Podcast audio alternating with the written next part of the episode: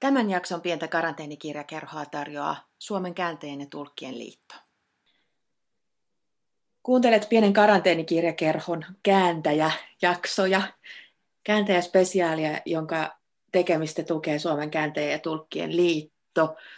Me ollaan heidän kanssaan sovittu, että haastattelen muun muassa kääntäjiä, jotka olisivat olleet varmaankin esillä Helsingin kirjamessujen kääntäjän loungeissa. Sellaista ei nyt ole, mutta sen sijaan meillä on tämmöinen viihtyisä, viihtyisä aamukahvihetki täällä ja aamumatee-hetki tällä kertaa Einari Aaltosen kanssa.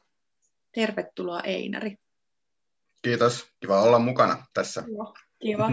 Tota, keskustellaan kanssasi työstäsi kääntäjänä ja vähän sitten, että minkälaisia erityispiirteitä sun työssä on koska käännät Ranskasta, Espanjasta ja Englannista ja mua maallikkona kiinnostaa kovasti se, että minkälaisia jotenkin erilaisia piirteitä ja minkälaisia asioihin olet törmännyt öö, näistä kielistä, mutta sitten heti toisaalta tässä tulee rinnakkain mieleen sellainen ajatus, että kuinka paljon on kyse niin kuin siitä lähtökielestä ja kulttuurista ja kuinka paljon aina kulloisestakin kulloisestakin tota, kirjailijasta. Jos mä ymmärsin oikein, niin sä oot esimerkiksi Paul Eluardia runoja kääntämässä nyt. Joo, tällä hetkellä on työn alla, joo, kyllä, joo, mutta ne ilmestyy ilmeisesti 2023, kun silloin tota, nämä oikeudet raukenee, että on kulunut 70 vuotta kirjailijan kuolemasta, jolloin ei tarvitse maksaa niistä käännösoikeuksista. Tämä on kustannusliike Parkolle, siis turkulainen käännösrunouteen erikoistunut kustantamo, niin sinne on tekemässä jo Tuskan pääkaupunkia. Tai mä mietin, että ehkä sen nimeksi voisi tulla Tuskan pääoma, koska se on capital Della Niin, niin, että kumpi se on? tarkoittaa sekä pääomaa että tuskaa, ja ehkä niin kuin nykymaailmassa se pääoma ja tuska, ja se, miten kaikesta tehdään rahaa tai yritetään tehdä rahaa, niin kuin esimerkiksi koronasta tällä hetkellä, niin se pääoma voisi puhutella ehkä tuskan pääoma. Niin, ja päästä ehkä sitten tavallaan siihen Eluarin ajatukseen, että tota, runouden kääntäminen sinänsä on varmaan aika just tällaista, että sä saat miettiä hyvin tarkkaan niin kuin yksittäiset sanavalinnat, mutta öö, me puhuttiin tuossa etukäteen, että tota, Tentta on sulta vähän urasi aikana. Sä oot kuitenkin jo 20 vuotta mm. ylikin ollut päätoiminen kirjallisuuden kääntäjä, niin minkälaisia erilaisia teoksia kirjailijoita sulla nousee itselläsi esiin sieltä matkan varrelta? Ja minkälaisista syistä? Hankaluuksien takia vai jonkun?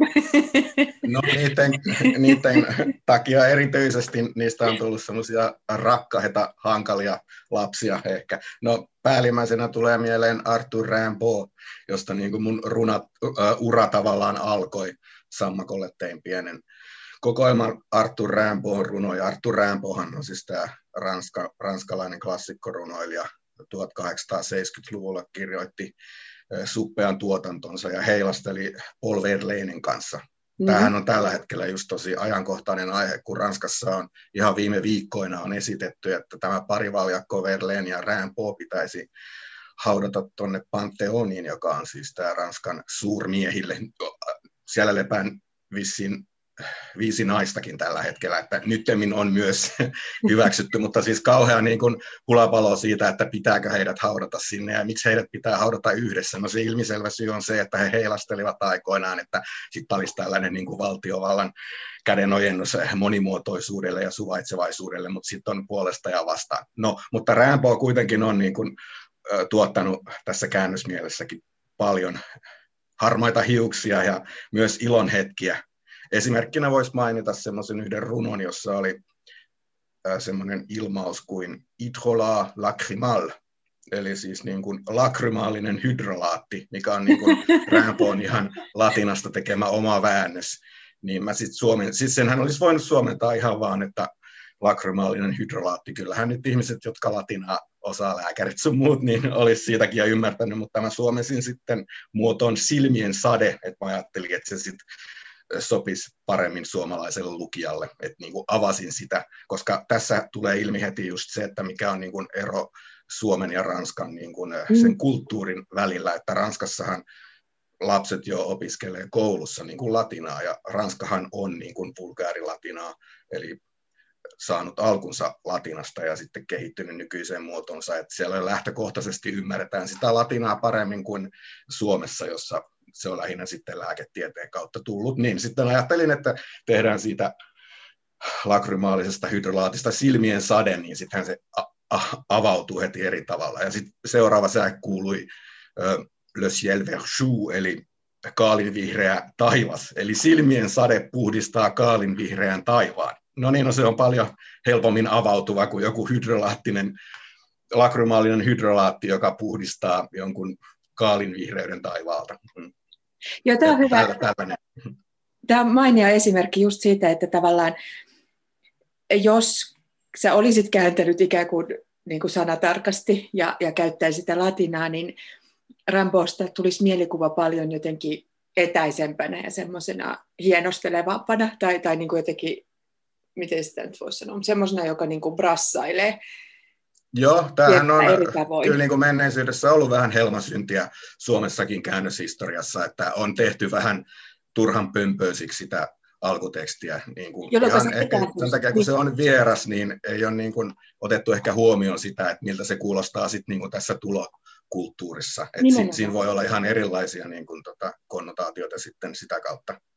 Nimenomaan, ja se niin kuin Rambon yleisö, jolle hän on kirjoittanut, niin on, se on ollut niin kuin ymmärrettävä ja arkinen ilmaisu monet niin kuin hänen juttunsa, että, että tota, mm.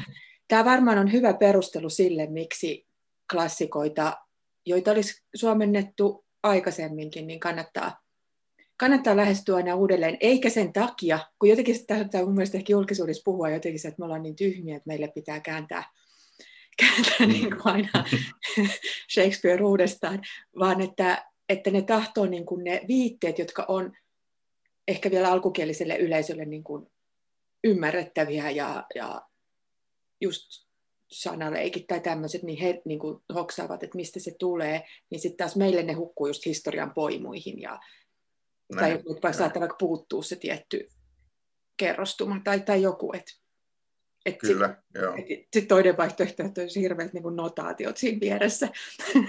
Niin, no sitäkin on harrastettu historian saatossa, että on suomhuom oli yhteen aikaan niin kuin siellä alhaalla aina suomhuom, suomentajan huomio. Siitä Kyllä. on kirjoitettu tällainen kirjakin, joku, kuka sen kirjoitti? Mä en muista, mutta joku näistä ykkösluokan suomentajistamme, varmaan Kristiina Dreves tai Kersti Juva tai joku muu, mutta siellä, että sen kirjan nimi oli Suom Huom, jossa niin käytiin läpi tätä niin kuin suomentamisen historiaa ja niitä eri käytänteitä eri aikoina. Äh, Rambon lisäksi, ketä sä haluaisit tai mitä teoksia sulle nousee erityisesti mieleen? No, muita rakkaita on ollut esimerkiksi Roberto Polanio. Häntä on kääntänyt paljon. Roberto Polanio oli chileläissyntyinen prosaisti, aloitti toki runoilijana, mutta hän on semmoinen, niin kuin pidetään modernina klassikkona. Hän mm-hmm. kuoli vuonna 2003 50-vuotiaana odottaessaan maksansiirtoa. Hänellä oli vakava maksasairaus, mutta hän ehti kirjoittaa kyllä suhteellisen laajan tuotannon ja siitä on suomennettu. Meitä on vissiin kolme ihmistä, jotka on suomentaneet. Anu Partanen ja kukas Kim Männistö ja sitten minä. Joo. Ja moni varmaan... aika monta teosta moni kuulija varmaan muistaakin just tämän 2006, 166 Joo. Teoksen, melkoisen massiivisen.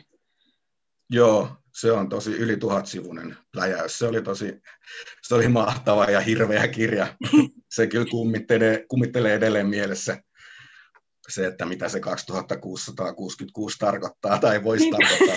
Se, hän itse antaa sille selityksen novellikokoelmassaan, että se on vuosiluku, mutta voihan sitä, kun sitä kirjaa lukee, niin sieltä nousee kaiken maailman mielenkiintoisia juttuja, missä niin kuin esimerkiksi kaikki semmoiset vuosiluvut, jotka päättyy kuuteen tai 66, esimerkkinä nyt vaikka vuonna 1966, kun Englanti voitti ensimmäisen ja ainoan jalkapallon maailmanmestaruutensa, niin se on siellä tota, hienosti mainittu vaivihkaa. Ja sitten oliko se sitten, että vuonna 1966 jälkeen ajanlaskun Kiinassa ensimmäinen tieto siitä, että on käytetty kompassia. Kaikkia tämmöisiä, niin kuin siellä on kompassit menee sekaisin ja viitataan tämmöisiin juttuihin. Ja sitten oliko se 66 ennen ajanlaskun alkua, niin oli jonkinlainen sota siellä nykyisen Israelin alueella, jossa joku uskovien yhteisö tuhottiin täysin. Siis tämmöisiin kaikkiin sieltä löytyy vaikka minkä verran niitä viittauksia, mutta sillä ei ole tietenkään mitään merkitystä, että huomaako niitä vai ei, mutta siinä kun käänsin sitä kirjaa, niin se oli äärimmäisen kiehtovaa aina pohtia näitä juttuja. Joo, just tuossa edellisessä jaksossa Kristina Dressin ja Jotka Pekkasen kanssa puhuttiin sitten, että kun he ovat kääntäneet Margaret Atwoodia ja, ja sitten kun välillä ollaan niin kuin historiassa, välillä ollaan jossain dystoppisessa tulevaisuudessa ja saa, saa keksiä suomenkielisiä tota, termejä esimerkiksi asioille, jotka ei ole ihan vielä olemassa, mutta mahdollisesti tulossa. Ja, ja paljon saa tehdä sitä ikään kuin samaa tutkimustyötä, jonka kirjailija on jo tehnyt. Mut joo, sitten, joo. Sitten niin kuin, ja, ja ehkä, ehkä siinä on myös se sellainen, niin kuin, voisin ajatella, että just vaikka Polanion kanssa just sen ihan pelkästään sen massiivisen materiaalin kanssa, siis vähän myös ehkä sellainen pelko, että apua, että jos mä missaan tältä, jota mm, ole, No niin... se on aina, aina olemassa, mutta sen kanssa pitää vaan oppia elämään. Varmasti siellä on semmoisia, mitä on missattuja, mutta kääntäjä aina tekee parhaansa ja mun mielestä sitä ei tarvitse liikaa stressata, koska kyseessä on kuitenkin tulkintatyö ja mm. se suomentaja toimii niin kuin semmoisena esilukijana, joka pyrkii mahdollisimman hyvin perehtymään siihen ja sen pohjalta sitten tarjota tulkinnan siitä. Tämä onkin hyvä. Niille, jo, joille se ei ole oma äidinkieli. Nimenomaan. Mahdollistaa sen meille, jotka emme pysty lukemaan alkukielellä. Ja, ja nimenomaan mm. tämä tulkinta on mun mielestä kiinnostava sana ja niin kuin tulkitsija. Ja se, tietyllä tavalla ehkä se sellainen jonkunlainen, myös pitää sit varmaan käänteen löytää sellaisen jonkunlaisen rauhallisen asian kanssa, että tämä on tosiaan niin yksi tulkinta, yksi mahdollinen tulkinta. Joo, joo. Ja, ja sen sitten tarjoilee meille, eli säkin olet sitä mieltä, että se tulkitseminen on niin kuin hyvä. Kyllä, ehdottomasti, joo. Ja sitten myös se auttaa niin kuin ehkä niitä, mitkä on niitä vaaranpaikkoja kääntämisessä, siis erityisesti nyt suomentamisessa, kun ollaan kaunokirjallisuuden kanssa tekemisessä, on se, että sitä sit kuitenkin helposti jää juuttumaan niihin alkukielen rakenteisiin. Ja voi mennä ohi jotain sanontoja, joilla on ihan toinen merkitys, niin kuin tyyliin it's still early days tai jotain, mm. niin kuin, että ei, ei kyse ole mistään aikaisista päivistä, vaan siitä, että vähän niin kuin aikaista vielä mennä sanomaan. Siis näitähän on lukemattomia mm. joka kielessä omassa, esimerkiksi ranskan kielessä, niin kun, kun on kana kynittävänä, niin niillä on kissa ruoskittavana, ihan niin, niin se olisi niin kuin aika outoa, jos menisi kääntämään, että mulla on sun kanssa nyt tässä tämä kissa ruoskittavana, niin tota, ei välttämättä avautuisi olisi sit Suomessa. Että se tarkoittaa, että on kana kynittävänä, siis tämä kuvannollinen ilmaisu. Niin näiden kanssa saa olla alituisesti hyvin valppaana. Joskus kyllä. voi tulla kyllä sit aika runollisiakin ilmauksia, ja ne kuulostaa tosi hyviltä, mutta sitten vaikka olisi taustalla ihan arkinenkin sanonta. Mm. Sitten, sitten mä just mietin, että ymmärrä. jos on sellaisia sanontoja, joille ei ole niin kuin vakiintunutta suomalaista vastinetta, tai, tai niin kuin just vaikka... Äh, no nyt en nopeasti keksi, mutta tota, joskus vaikka englantiakin lukiessa niin huomaa, että okei, että tämä on fraasi, ja mm. ymmärrän, mitä täällä ajetaan takaa, mutta tota, meillä ei ole suomeksi, niin onko sulla jotain patenttiratkaisua tällaisten tilanteiden? Ei siihen ole patenttiratkaisuja, mutta on erilaisia patenttiratkaisu skeemoja, joiden avulla voi lähteä niin kuin lähestymään sitä ongelmaa. Eli yksi on se, että pyrkii niin kuin tekemään siitä semmoisen niin ihan oman että se niin kuin vaikuttaa ikään kuin se olisi jonkinlainen sanonta. Mm-hmm. Niin kuin, että esimerkiksi sanajärjestyksellä tai jollain pelaa, että kun Suomessakin on tietynlainen, tietynlainen tapa, niin kuin, että onpa se nyt sitten sellainen juttu, kun emäntä markkinoille lähti. Siis niin kuin semmoisella rytmillä, että se kuulostaa ihan sanonnalta, niin se voi mennä ihan täydestä, koska kyllähän niin kuin, kirja, kirjan kirjoittaminen, tarinan luominen ja sen kääntäminen, niin se on kuitenkin illuusion luomista, että se riittää, että se lukijalle menee täydestä. Ei, ei se, nä, näissä on kyllä eri koulukuntia, joillekin on hyvin tärkeää sitten etsiä kissoja ja koirien kanssa, että löytyykö sieltä Suomen murrearkistosta joku sanonta, joka olisi niin kuin löydetty 30-luvulla jostain pyhtäältä, mikä niin kuin sopisi tähän ihan kuin naula päähän, mutta kyllä mäkin sitä joskus harrastan, mutta sitten saatan todeta, että parempi keksiä itse, että sit se toimii siinä tietyssä kontekstissa paremmin. Että Tota, vielä jos palaan tuohon ajatuksen tai runojen kääntäminen versus proosan kääntäminen, niin mm, tosiaan tässä nyt jotain tuli esiinkin ja tavallaan tietysti runossa, siis mä kuvittelisin, että runojen suomentaminen on tosi vaikeaa, että, että niinku just... Uh... No kun tunnustaa heti kättelyssä, että se on mahdotonta ja sitten niinku ja sit lähtee. Miten sä sitten lähdet tota, siihen? Todistamaan, että ei se olekaan ollenkaan mahdotonta, vaan ihan mahdollista. Ja itse asiassa se on niin, että mitä parempi runo, niin sen helpompi se on suomentaa. Jos on huonoja runoja, niitä, on, niitä voi olla likimahdoton suomentaa, koska ei ne oikein puhuttele sillä alkukielelläkään, niin miten ne voisi sitten puhutella sillä kielellä, jolla ne käännetään siis tämä niin kuin käsite maailmankirjallisuus, mm. on Goethen kehittämä käsitys siitä, että kirjallisuus on yhteistä ja kaikille kielille ja kulttuurille on mahdollista välittää se, niin siinähän se testataan, että kun kirjallisuutta käännetään muille kielille, että onko siitä maailmankirjallisuudeksi siis semmoiseksi, että se sit kaikilla kielillä ja kulttuureilla toimii, niin kuin joku Shakespeare.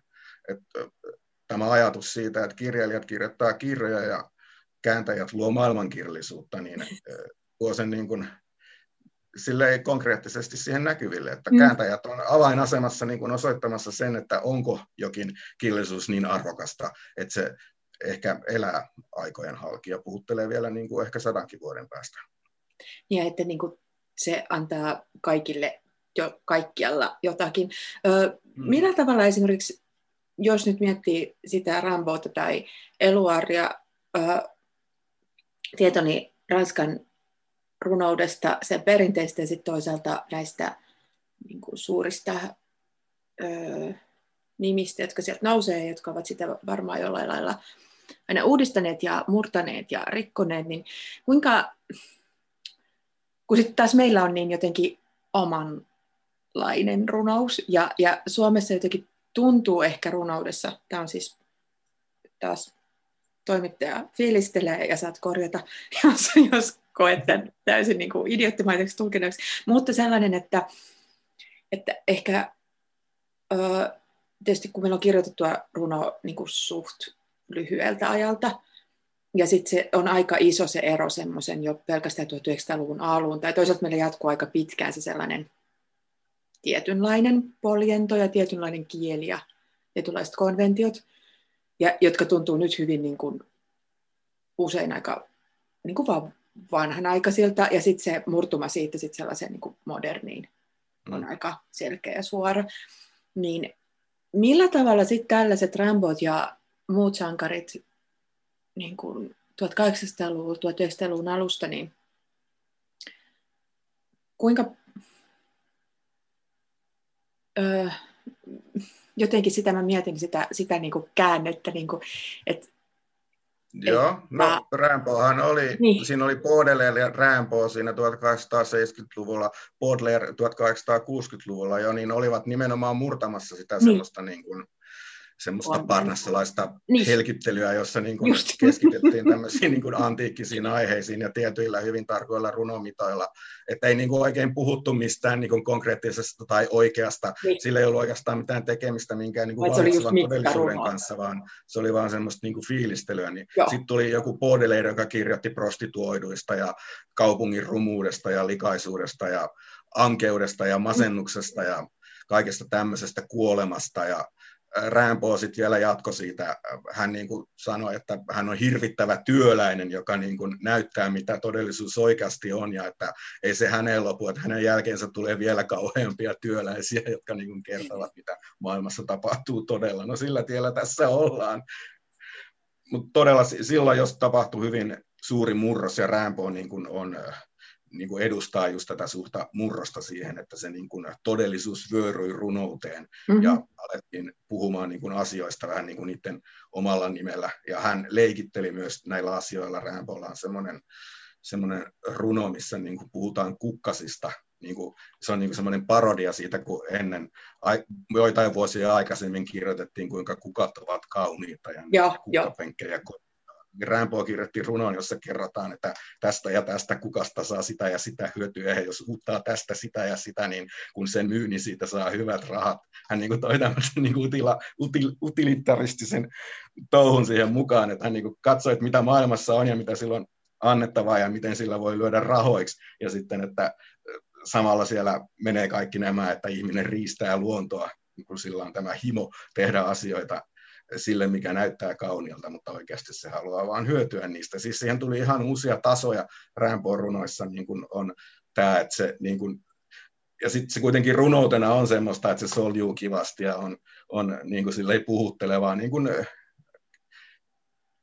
runona, että se kuulostaa mm, mm. hyvältä, mutta sitten siinä on kuitenkin kauheasti näitä eri tasoja, missä niin kuin osoitellaan ja nälvitään ja joka, joka puoleen. Se on Rampolle mun mielestä semmoinen tosi, ja sitten niin kun ottaa huomioon sen, että hän on kirjoittanut ne sille alle 20 ja siinä on uskomaton suoritus, että hän on niin osannut ladata ne runot täyteen semmoista symboliikkaa ja semmoista, mikä niin kuin edelleen tänä päivänä, kun niitä lukee, niin sieltä voi löytää semmoisia, että ei Jumalan kautta, tämähän on kuin eilen, niin kuin, mitä eilen tapahtui, niin tämä on niin kuin viittaus siihen. Tämmöisiä niin kuin, aika profetaalista kamaa siis.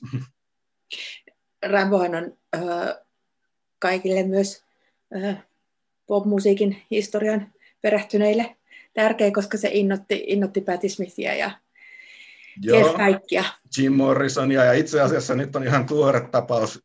Pari viikkoa sitten ilmestyi Kauko Röyhkän levy, jossa niin kuin tämä singlebiisi on suomennos Rampoon runosta Bohemiad, jossa Rampo kulkee tota maita ja mantuja ja Kaukoröyhkä sävelsi sen ja se on siinä levyllä Dekadenssi, jossa niin kuin just kuvataan näitä asioita, sitä murtumaa, kuinka niin kuin taiteesta tuli tämmöistä niin kuin rappion kuvausta ja että se rumus tuli osaksi niin kuin sanataidetta. Tähän sitten proosan puolella on tietysti olla, ollut tota Flaubert ja kumppanit Honoré Balzac, mitkä niin kuin samoihin aikoihin proosan puolella toi tätä niin kuin arjen rujoutta muihin. Eli mutta siis niin tämä oli musta kiva, että Kaukoröyhkä oli sitten niin kuin edelleen Rambo elää, että tämmöinen 1870-luvulla alle 20 poika kirjoittanut runon ja yli sata vuotta myöhemmin 60 rockari pop-artisti niin kuin säveltää sen ja sitä julkaistaan musiikkina. Minusta se on aivan mahtavaa. Mm. Tota, niin, ja se varmaan sun suomennostyö auttaa siinä just, että, että niin kuin onnistuisit kuorimaan sen sen semmoisen jonkunlaisen patinan, mikä on kertynyt ehkä just varhaisemmista suomennoksista, et, jotka silloin taas toisaalta saattelee puhutella aikaisa nuorisoa, koska mm. se kieli on ollut heille, heille tuttua, mutta et niin kuin aina, aina me kaivataan joku öö, ikään kuin päiv- kaikki sellaiset päivitys ja sellaiset sanat, ne kuulostaa vähän liian semmoisilta, tiedätkö, äh, niin kuin just semmoisilta, että tämä aika vaatii. mutta, mutta niin kuin joo, se... no tietysti joo, mutta niin. siis kyllähän se sitten totta kuitenkin on, että käännös on myös sellainen, mikä vanhenee nopeammin kuin se mm, alkuteksti. Mm. Että hyvähän niitä on, 50 vuotta on suunnilleen semmoinen, joka on hyvä väli niin kuin uudistaa, mitä sanaa nyt niin. sit siitä käyttää, tuoda Katsoa tähän päivään. Niin, koska kielikin kehittyy nykyään niin nopeasti, sellaiset sanat, mitkä niin kuin 50 vuotta sitten oli arkipäivää, niin kuulostaa nyt vähän hassuilta. Tuosta tuli mieleen, tota, viime vuonna suomensin uudestaan tuon Ray Bradburyn Fahrenheit 451. Sehän on vähän yli 50 vuotta mm. vanha Juhani Koskisen aikaisemmin suomennossa. Ei siinä ole mitään vikaa, mutta siis jo heti ekalla sivulla mainitaan niin kuin marshmallows, siis vaahtokarkkeja nykyään, niin ne oli siinä vaahtomarenkeja. Siis niin kuin ei Suomessa silloin ollut tätä niin. tämmöistä niin kuin Amerikan herkkua, niin mun mielestä on loistava suomennos sinänsä vaahtomarenki. Siis niin kuin sehän kuvaa, mitä on kysymys, mutta siis niin kuin nykylukijallehan se niin kuin tuottaa lähinnä niin kuin niin kuin rupeaa huvittavaan ja sitten niin mm. jää sitä miettimään. Sitten jää miettimään, niin, nimenomaan, kaikkia. että, se, että, että mm. just sellaisista sanoista ja vaikka sellaisesta, että, että joku niin kuin fantasia tai dystopia tai joku, ja sitten on sellaisia asioita, jotka on vasta tulossa, niin kuin suomentaja on joutunut mm. keksimään vaikka jollekin tietokoneasioille tai tällaisille nimiä, Niinpä. ja nykyään ne saattaa olla olemassa ja niille on vakiintunut sana, niin mm. silloin se just helpottaa sitä lukijan tota, Niinpä.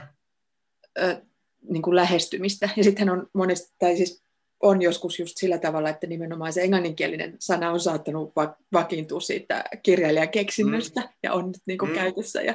Joo, näitähän on. Ja nythän on niin kuin hyvä esimerkki just tällä hetkellä, kun on ollut tämä kulkutauti, niin joitain vuosia sitten puhuttiin suun enäsuojaimista. Niin nythän on vakiintunut, että ne on kasvomaskeja. Kyllä. Niin, niin kuin, että se on se, mitä sitten jäädään käyttämään. Että jos nyt käyttäisi jotain toista synonyymiä, niin se kuulostaisi vähän hassulta ehkä. Kun nyt eletään tätä aikaa, tilanne on päällä, niin sitten aina tulee ne, mitkä jää käyttöön ja joita käytetään. Kyllä, ja kyllä. kääntäjänä tosiaan joutuu niin kuin joskus miettimään, että mikä olisi semmoinen, jos ei ole sitä todellisuutta olemassa vielä, niin sitten se voi joskus tulla, niin sitten se voi joko, joko osuu, osuu oikeaan tai sitten menee ihan, ihan harhateille. Yhdessä tota dystopiakirjassa David Mitchellin luukelloissa, niin siinä edetään semmoista dystoppista tulevaisuutta Brittein saarilla, jossa on joku ydinvoimala räjähtänyt ja verkot ei toimi kunnolla ja sitten suoritetaan valvontaa joka paikassa, niin siellä dronet lentää. Niin mä suomisin sitten drooni, silleen D ja kahdella olla drooni suomennettuna, niin nykyään vissiin on vallalla, että se niin on ihan suoraan englanninkielistä, sitä dronea käytetään ja sitä taivutetaan sitten Suomen sijoissa, mutta mä olin nyt sitten ennustanut, että siitä tulisi drooni, drooni. mutta, mutta sitten toisaalta sitten taas, en mä vielä ole heittänyt pyydettä kehään tämän asian suhteen, koska tämmöisillä asioilla on sitten tapana aaltoilla, että nyt edetään aikaa, josta otetaan suoraan englannin kielestä ja niitä käytetään, kun ollaan niin laiskoja keksimään niille suomenkielisiä vastineita, mutta se voi muuttua jossain vaiheessa ja sitten joskus 2060-luvulla niillä onkin taas suomenkielisiä nimiä. Niin, niin. No niin. Ja kyllähän jonkun verran dronia käytetään ja ehkä se on ainakin no, parempi kuin toi, mikä se oli, lennokki, joka kuulostaa vaan sellaiselta, että sä heittelisit paperin. Niin just, joo, niin. Joo, balsapuinen tulee lapsuus mieleen. On joo, tullut. nimenomaan. Se, sulla on lähtökielinä useampi erilainen ja on siis ranskaa ja espanjaa ja englantia ja niitä käytetään niin monenlaisissa eri, eri tota, maissa ja kulttuureissa. Espanjaa ehkä varsinkin niin kuin laajalti, että, että se ei tosiaankaan vain maa nimeltä Espanja, jonka, jonka niin kuin kirjallisuutta. Niinpä, eikä Espanja itsessäkään. Espanjahan on, harva tulee ajatelleeksi sitä, että ei ole oikeastaan mitään mm. Espanjaa. Että se on, niin alueiden. Joo, siellä on maakuntia, niillä on hyvin vahvat paikallisidentiteetit ja joillain on jopa oma kieli, kuten Paskimaalla ja niin. Kataloniassa ja saarilla Ibizan kieli. Kanarialla on vihellyskieli, siitäkään harvaa varmaan kuullut mitään. Mutta sitten tota, tosiaan sit se on lähinnä Madridissa, jossa on Espanja, mikä niitä yhdistää kuningas ja jalkapallo. Mm. Muuten niin ne on kaikesta muusta eri mieltä ja sitten tosiaan sit Etelä-Amerikassa on ihan omat varianttinsa Espanjasta joka maassa, Meksiko, Argentiina, Chile. Ja sitten semmoinen on mielenkiintoinen piirre, jota aikoinaan kun yliopistossa opiskelin Espanjaa, niin oli fonetiikkaa ja tota prosodiaa, siis niin kun tätä puhetta ja miten se menee ja miten niin kun äänetään juttuja, niin se, sellainen niin kun se opettaja niin kun soitti meille ääninäytteitä, miten niin kuin eri ihmiset puhuu, millä niin kuin korkeudella. Niin mm. Espanjassa naiset puhuu tosi matalalta. Ne kuulostaa semmoisilta tosi niin kuin aika möreiltä ja semmoiselta niin kuin hyvin tumma ääni. Sitten taas argentinalaiset miehet puhuu tosi kimittämällä äänellä. Niin tämähän on niin kuin ihan vastoin sitä, mikä on se semmoinen niin kuin esimerkiksi Suomessa niin kuin kuva siitä machoilusta ja touhusta. Niin mutta sitä voi sitten ilmentää mullakin tavalla kuin sillä puheen korkeudella näköjään hyvin helposti, koska argentinalainen perusmiehen puhe kuulostaa semmoista ja sitten espanjalainen nainen sille aamussakin katsoo espanjalaisia sarjoja, niin tottahan se on, se on tosi niin kuin viekottelevan kuulosta se espanjalaisen niin kuin, se, semmoinen tapa puhua sitä. Se on tosi, tosi kiintoisa niin kuin pieni yksityiskohta niin tästä, mitä on erila, eroja näissä. Niin ja mitä, mitä niin kuin just ja kun sitten taas toisaalta argentinalaisista miehistä ei niin kuin ensimmäisenä, varmaan niin kuin stereotyyppi, mikä mieleen tulee, niin on hyvin semmoinen jotenkin niin kuin miehekkyyttä korostava ja, ja macho, mutta se niin kuin il, saattaa ilmentyä sit eri tavoin. Eri Joo, ja sehän tässä hommassa on erittäin niin kuin kiva ja avartava, että niin kuin pääsee syvemmälle siihen kulttuuriin, mm. niin kuin jossain määrin on murtunut just tämä käsitys siitä, että se on semmoisen machoilun niin machoilun valtakunta. Siis totta kai siellä on sitä, koska joka paikassa on aina semmoisia, aina eri paikoista nousee ne tämmöiset stereotypiat, mutta esimerkiksi mm. just toi Roberto Bolaño, olen häneltä nyt suomentanut sellaisen novellikokoelman, jonka suomenkieliseksi nimeksi tulee sillä tulee aika ruman nimi, se on siis Putas Assassinas, eli murhaavat huorat. Mut siis tota, mä oon kirjoittanut siihen esipuheen just sen takia, kun ne kustantaja haluaa antaa sille tämmöisen nimen. Se on niin kuin suora käännös tuosta. Niin mä oon kirjoittanut siihen esipuheen, jossa mä niin kuin taustoitan sitä, että kyse ei ole mikään naisvihamielinen niin kuin pläjäys, missä käytetään naisia niin kuin, kuin esineitä. Siis Bolanio käsittelee näitä aiheita ja hänen tarinoissaan on upotettuja tarinoita, joissa on miehiä, jotka kohtelevat naisia tosi sikamaisesti. Mm. Mutta siis niin kuin mun mielestä se, mitä hänen tuotantonsa kokonaisuudessaan ilmentää, on se, että hän antaa naiselle puheenvuoron ja niin kuin aikaa ja mahdollisuuden kertoa oman näkökulmansa siitä, mitä mieltä hän on, millaista on elää tämmöisten sikamaisten matchojen keskellä. Siis siinä on tällainen tämä nimi, niminovelli on just tämä Putas Assassinas, missä niin kuin prostituoitu on saanut vangittua tämmöisen sikamaisen miehen ja se niin kuin kiduttaa sitä. Ja sit se, on niin kuin, se ei ole ainoastaan niin kuin kauhukuvaus, vaan se on hyvin niin kuin filosofinen syvä sukellus siihen, että kun nainen vihdoinkin pääsee ääneen, ja on se mies, ja sen on pakko kuunnella, että mitä hänellä on niin kuin sanottavaa siitä, että heitä kohdellaan tällä tavalla. Ja mun mielestä tämä on niin kuin aivan niin kuin mullistavaa, että mieskirjailija on kirjoittanut tällaisen, tällaisen tarinan, missä hän nimenomaan niin kuin antaa naiselle tilaisuuden kertoa omasta näkökulmastaan, millaista se on. Siis niin kuin se on ihan vastoin kaikkea sitä. Kun sitten taas joku Mario Vargas Jossa, joka on Nobel-palkittu eteläamerikkalainen mieskirjailija, niin hänellä taas sitten on vähän sitä ongelmaa, että hänellä ne naiset tuppaa olemaan semmoisia vähän yksulotteisia mm-hmm. monissakin tarinoissa. Mutta siis siellä on myös näitä kirjailijoita, jotka on ihan toista. Joo, joo. Ja jos me ei todellakaan, tämä on tämä klassinen nyt taas tässä jotenkin nobel jälkeen tulee aina tämä, että kuka, se on aina niin kuin joku tuntematon, josta me emme tiedä mitään, mutta tota, on tietysti kun myöskään ihan kaikkea ei ö, ikinä saada, ellei, ja siis kääntäjät olette just se silta, joka tuo, ja tämäkin on hirveän mielenkiintoista, että tosiaan kun Bolani on, on jo kauan sitten poistunut keskuudestamme, niin, niin, niin sieltä se, mitä me saadaan, niin toikin kuulostaa niin kuin oikeasti just aika käsityksiä mullistavalta ja, mm. ja, ja niin kuin meidän aikaan istuvalta ja kaikkea tällaista, että, että, että siinä mielessä jotenkin niin kuin aina ihan mieletöntä, että joku, joku voi aueta niin kuin käännöksen kautta jotain ihan uutta. Tulee taas sitten niin kuin meidän mm. Tietoisuuteen, meidän Joo. kirjallisuuteen ikään kuin. Ja sitten on tämä toinen puoli on suomentanut myös aika ilahduttavan kivan määrän noita eteläamerikkalaisia naiskirjailijoita, nuoria, siis vähän itseäni nuorempia, niin. tarkoittaa tässä nuori, tuommoisia kolmenelikymppisiä, niin se on ollut tosi kiva. Ja heillä sitten taas saattaa olla hyvinkin rujoja juttuja, niin kuin viime vuonna suomentamassa niin Agustina Pasterrikan Rotukarja, joka on tämmöinen kauhea dystopia maailmasta, jossa niin kuin ei voi syödä enää eläimiä, koska virus on tehnyt niistä myrkyllisiä, niin sitten ruvetaan kasvattamaan ihmisiä tämmöisissä lihanjalastuslaitoksissa ja niistä tehdään sitten lihaa. Ja tämä on niin kuin tarina tämmöinen vähän niin kuin pamfletinomainen niin kuin mm-hmm. katsaus siihen, että mitä siellä teurastamoissa tapahtuu. Ja sitten niin ajatusleikki siinä, että sen tuotantoeläimen sijaan on ihminen, niin sehän tekee siitä. Ja tämä on nimenomaan naiskirjailija, nuorehko naiskirjailija, joka on kirjoittanut näin rujon jutun. Etelä-amerikkalainen ei ole ollenkaan niin kuin ihan tavanomainen.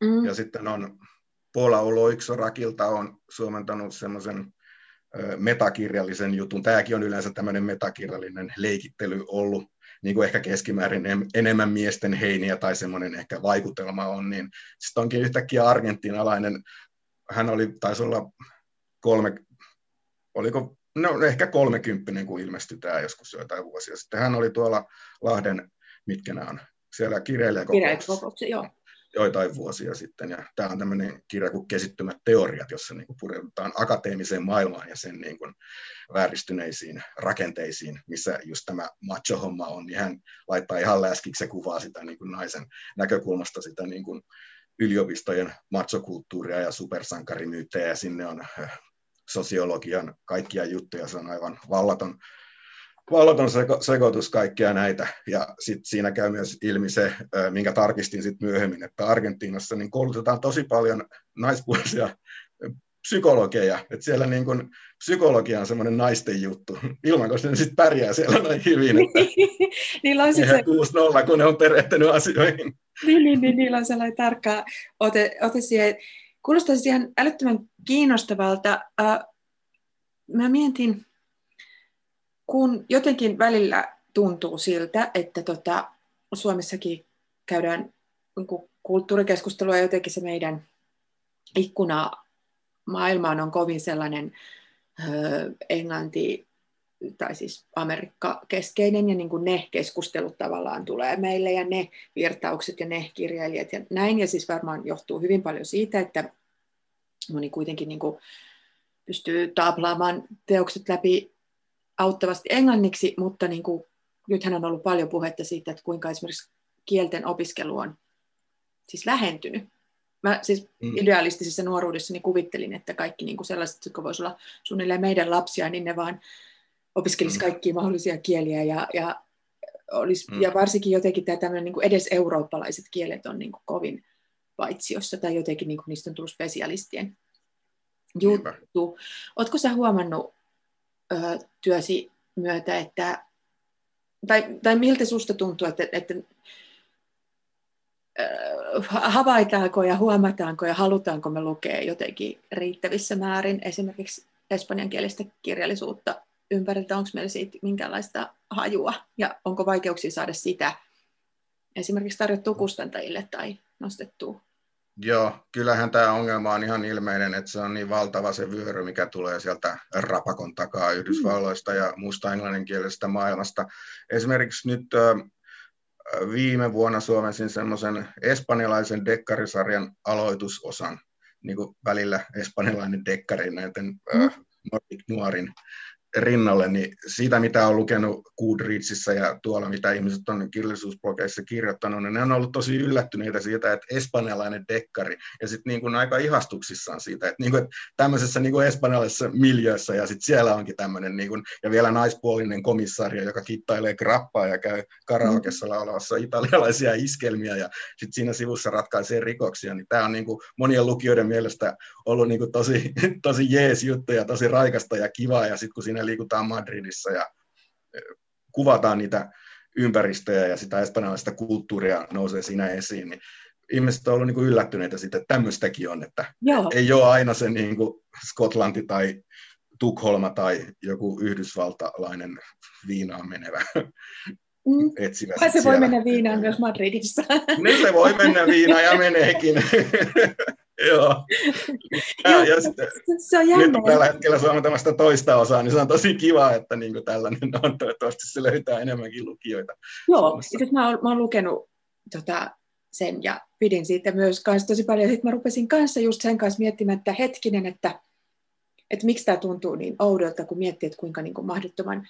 No siis pelkästään jo Espanja on iso maa ja siellä on paljon kirjailijoita ja, ja varmasti dekkareita ja kaikkia. Ja jopa niin kuin jostain Ranskasta, niin semmoista, niin kuin välillä tuntuu siltä, että niin kuin villissä nuoruudessa niin 90-luvulla luin enemmän tota, Ranskasta käännetty ja jotenkin seurattiin tarkemmin, että mitä siellä, mitä ne siellä touhuaa.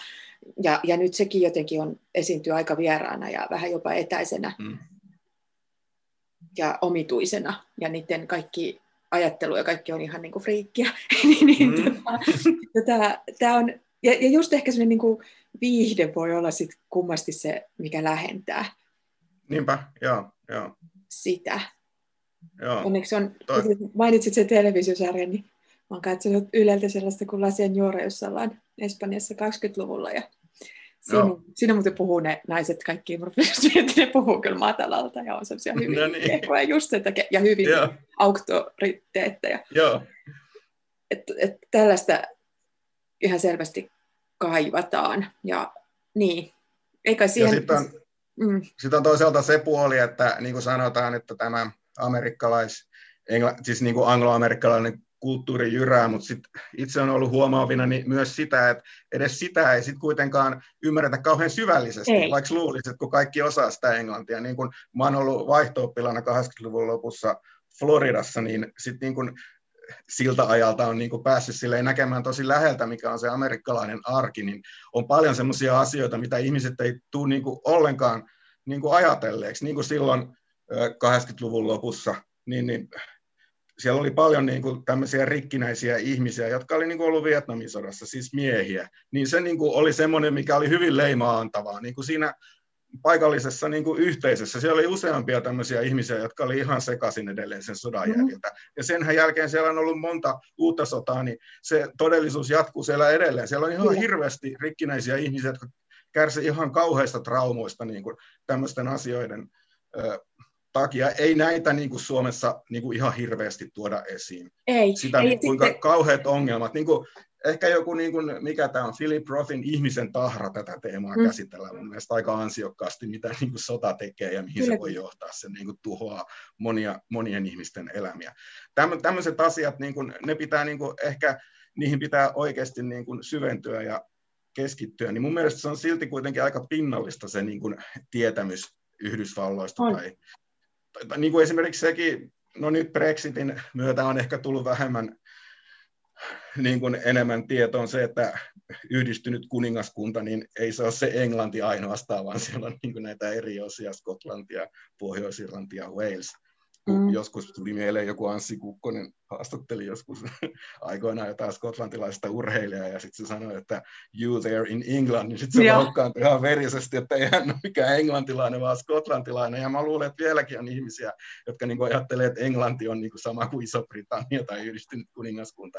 Ei se ollenkaan niin kuin se ihmisten, ihmisillä on niin kuin yleensä taipumus ajatella, että he tietää kauhean hyvin, varsinkin silloin, kun he ei tiedä juuri mitään. Joo, ja sitten just... kun siihen niihin asioihin pere, perehtyy e- enemmän, niin sitten niin kuin tulee semmoinen, että oikeastaan tiedä mitään. Mä oon siinä vaiheessa, en tiedä mistään mitään, mutta kun, kun niitä on valtavasti asioita, joita niin kuin näissä eri kulttuureissa on yksityiskohtia, mitä niin kuin, ni, ni, niihin pitää perehtyä jotain, saa jonkinlaisen käsityksen. Kyllä, kyllä. Ja tietohan usein just lisää, just niin kuin sä sanoit, että sitten ymmärtää, että en tiedä mitään, mikä on ehkä ihan hedelmällinen tila ihmiselle, jolloin se sit niinku ehkä omaksuu uutta tietoa. Ja itse asiassa tämä on nyt loistava, loistava tota johdatus siihen, että puhutaan hiukan tästä ö, yhdestä tuoreimmista töistäsi, jonka, jonka Amerikan englannista suomensit, eli tota Tanahisi Coachin vesitanssiasta.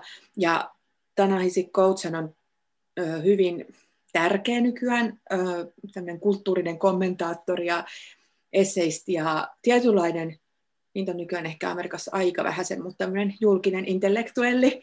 Ja, mm. ja tota, hänen, hän on esseistinä ja, ja tota, Atlantikkiin se taitaa nykyään eniten tai viime aikoina kirjoittanut paljon, niin just siis ää, mitä on olla mustamies Amerikassa. Ja. ja sitten tietysti se, että eihän sitä ole vain niin kuin, yhdenlaisia mustia miehiä. Ja, ja sit hänen omasta henkilökohtaisesta masennuksestaan on, on kirjoittanut paljon, ja, ja sitten just, että kuinka nämä on sidoksissa toisiinsa, siis yhteiskunta ja, ja, ja. psyyke. Ja tota, tämä vesitanssia on, on niin kuin orjuuden ajasta ja, ja just siitä, mikä niin kuin vaikuttaa semmoisena, coach taitaa itse käyttää vähän tällaisia perisynti tyyppistä sanastoa siitä, mm. että, että se on se niin kuin Yhdysvaltojen se, ja moni sanoo Yhdysvaltojen niin kulttuurikeskustelussa, että se on se original sin, mm. että et siitä niin kuin kaikki paha. Ja sit ei tavallaan myöskään pääse sen perinnöstä eroon. Niin, 400 vuotta orjuutta, se on aika pitkä se aika. Se on todella pitkä mm. aika. Ja, ja se, että ja kuinka se on sidoksissa, että kuinka just ne, joita tavallaan sitten niin kuin palotaan lähes niin kuin mm. demokratian luojina ja muita, niin ne oli teoria-isäntiä ja, ja kaikki mm. nämä, niin kuin, mutta kuinka sidoksissa se on. Ja, ja nyt tietysti kun Black Lives Matter nousee jopa meillä jonkunlaiseen keskusteluun, mutta sit siinäkin on tosi paljon sitä, että eikö nämä nyt voisi jo mm. sopia näitä juttuja. Niin, niin tota, mm coach on siinä kiinnostava. Minkälainen työ sulle tämä Water Dancerin kääntämisprosessi oli?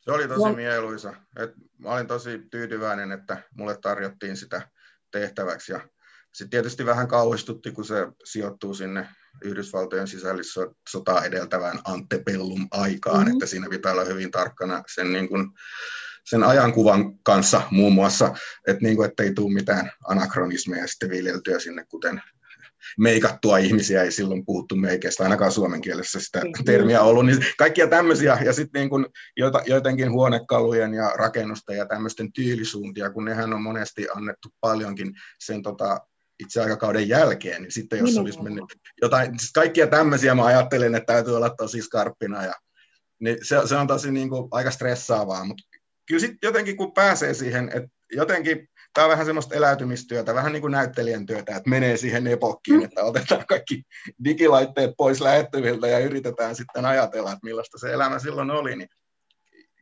kyllä sitten se niin kuin oli kauhean jotenkin, siihen oli helppo samastua siihen, siihen riipaisevaan tarinaan ja maailmaan. Ja sitten tietysti tuli kaikki nämä, että on perisynti olla valkoihoinen keski-ikäinen mies, että kun tuolla on ihmisillä ollut noin kamalaa ja on edelleen, eihän se ole poistunut se, se niin kuin vääristymä siitä, miten niin kuin joitain ihmisiä edelleen kohdellaan täällä. Niin se oli henkilökohtaisesti hyvin avartava ja sitten ajattelin, että se oli tärkeä kirja muutenkin. Ja se on aika hyvin vissiin löytänyt lukijoitakin. Joo, se tuntuu löytäneen lukijoita. Toi just mitä sä sanoit siitä, että, että tota, ää, et coach on tehnyt sen duunin ja sitten sinä olet tehnyt sen työt, että just mennyt siihen niin kuin aikakauteen sisään ja, ja kertoo niistä niin kuin siitä miljoista ja siitä asioista niin kuin sieltä päin, eikä niin kuin just sillain jälkikäteen selittämällä ja jälkikäteistermeillä. Mm, mm. Ja se on varmasti, niin kuin, just tässä tulee tosi kiinnostavasti se, että, että kun meidän, jos ajattelet, että kielet jotenkin he, heijastaa niitä kulttuureja, missä ne on, niin tietysti sekä Suomen historia että, että sit kieli on niin kovin erilainen niin kuin kaikissa hierarkioissa ja kaikissa tällaisissa. Mm.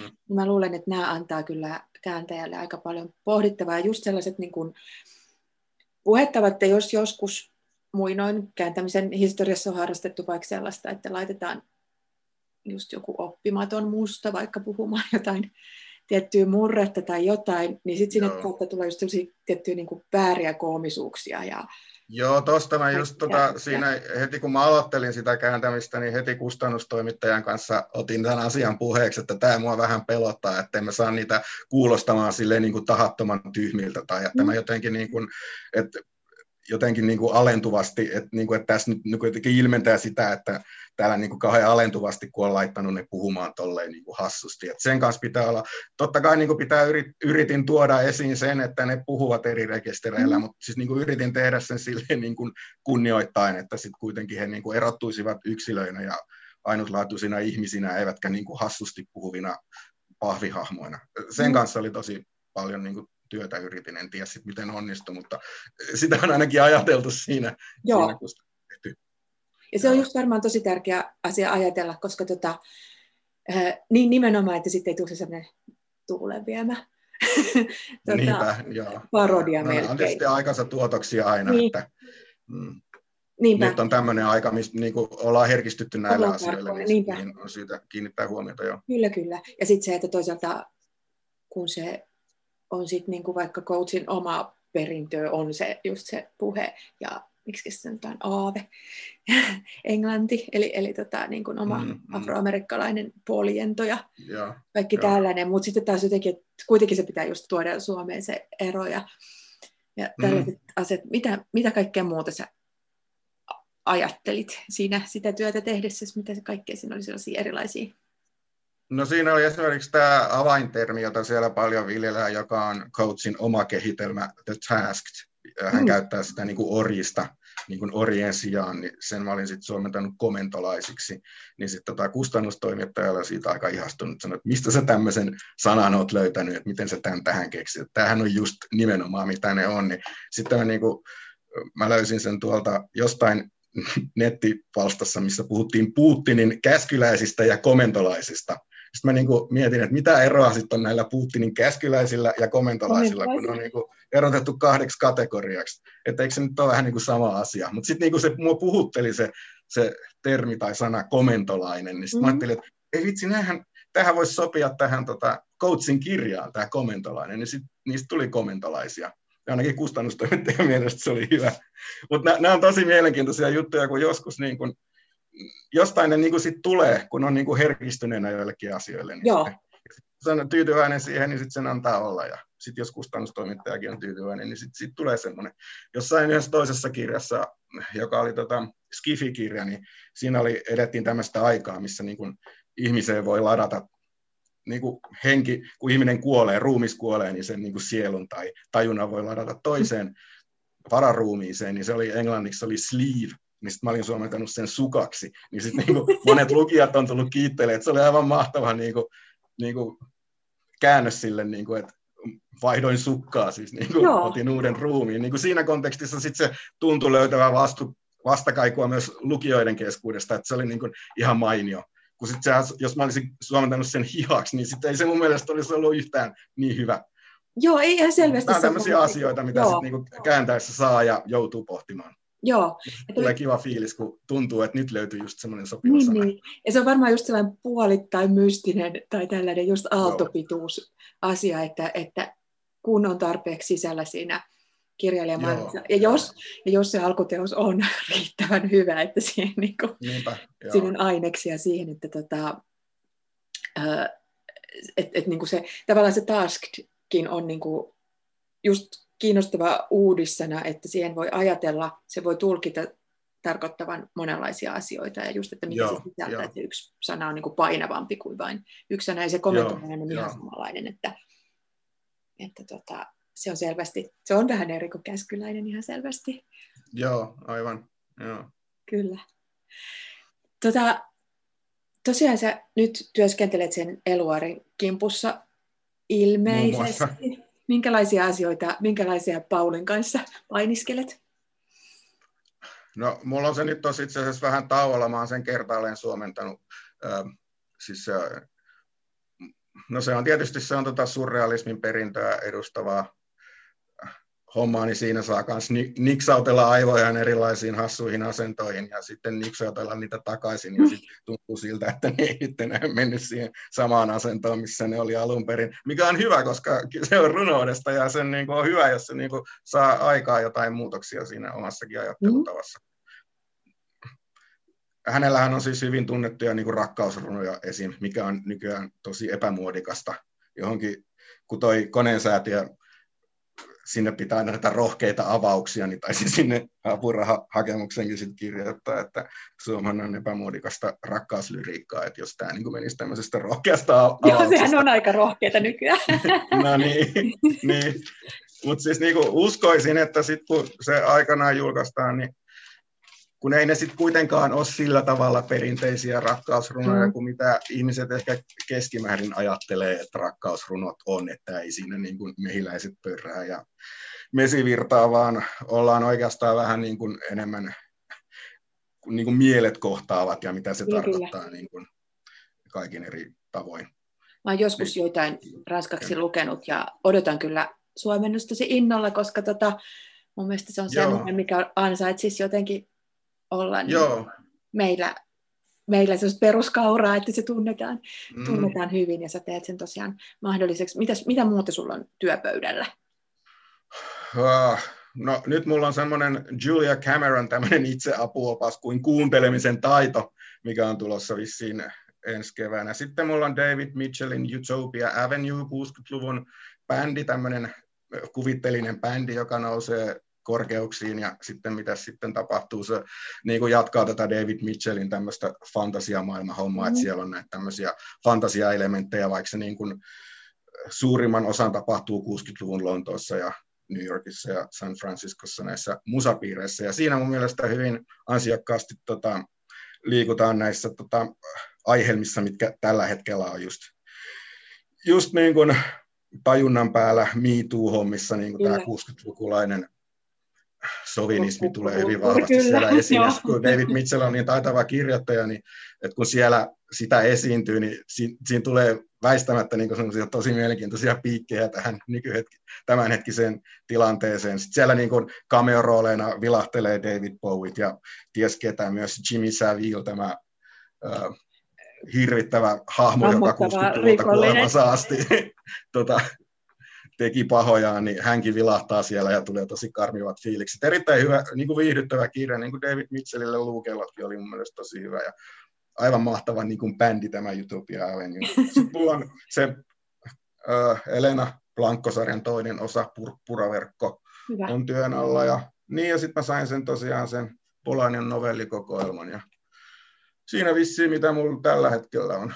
Aika tällaiset monipuoliselta vaikuttaa. Onko sulla koskaan vaikeuksia siirtyä ikään kuin toisen maan tai toisen kielen ja toisen kirjailijan rekisteristä sitten taas toisenlaiseen, vai tuntuuko se päinvastoin niin kuin helpottavalta ja kivalta. Ei, ei kun nyt, nyt tuli jo, mutta unohtui vielä yksi, niin tämä on niin kuin konkreettinen esimerkki siitä, että ei mulla ole mitään vaikeuksia, mä niin kuin aina keskityn siihen, mikä mulla on työn alla, kun mä unohdin, että sitten on vielä kolumbialainen novellikokoelma no niin. tulossa sadepiiskaa asfalttia, joka on tämmöinen, niin kuin, mun mielestä se on vähän niin kuin Bob Dylanin laulu A Hard Rain's Gonna Fall, niin kuin, tämmöisellä niin kuin valjenaattoon kolumbialaista kansanmusiikkia, niin sen säästää niin kuin okay. versio tästä laulusta. Ja nimenomaan se versio, jonka Patti Smith esitti siellä Nobel-illallisessa silloin vuonna 2016 joulukuussa, jossa hän keskeytti laulunsa ja sanoi, että I'm nervous. Ja sitten sen jälkeen kaikki katsoi sitä ja kuunteli ja ne oli ihan liikuttuneita. Niin kuin, just tämä, niin kuin, että todellisuudessa tapahtuu jotain ja sitten jotkut niin kuin, ne, jotka ei yleensä näe eikä huomaa mitään, niin nekin herkistyy hetkeksi ja huomaa, että hei,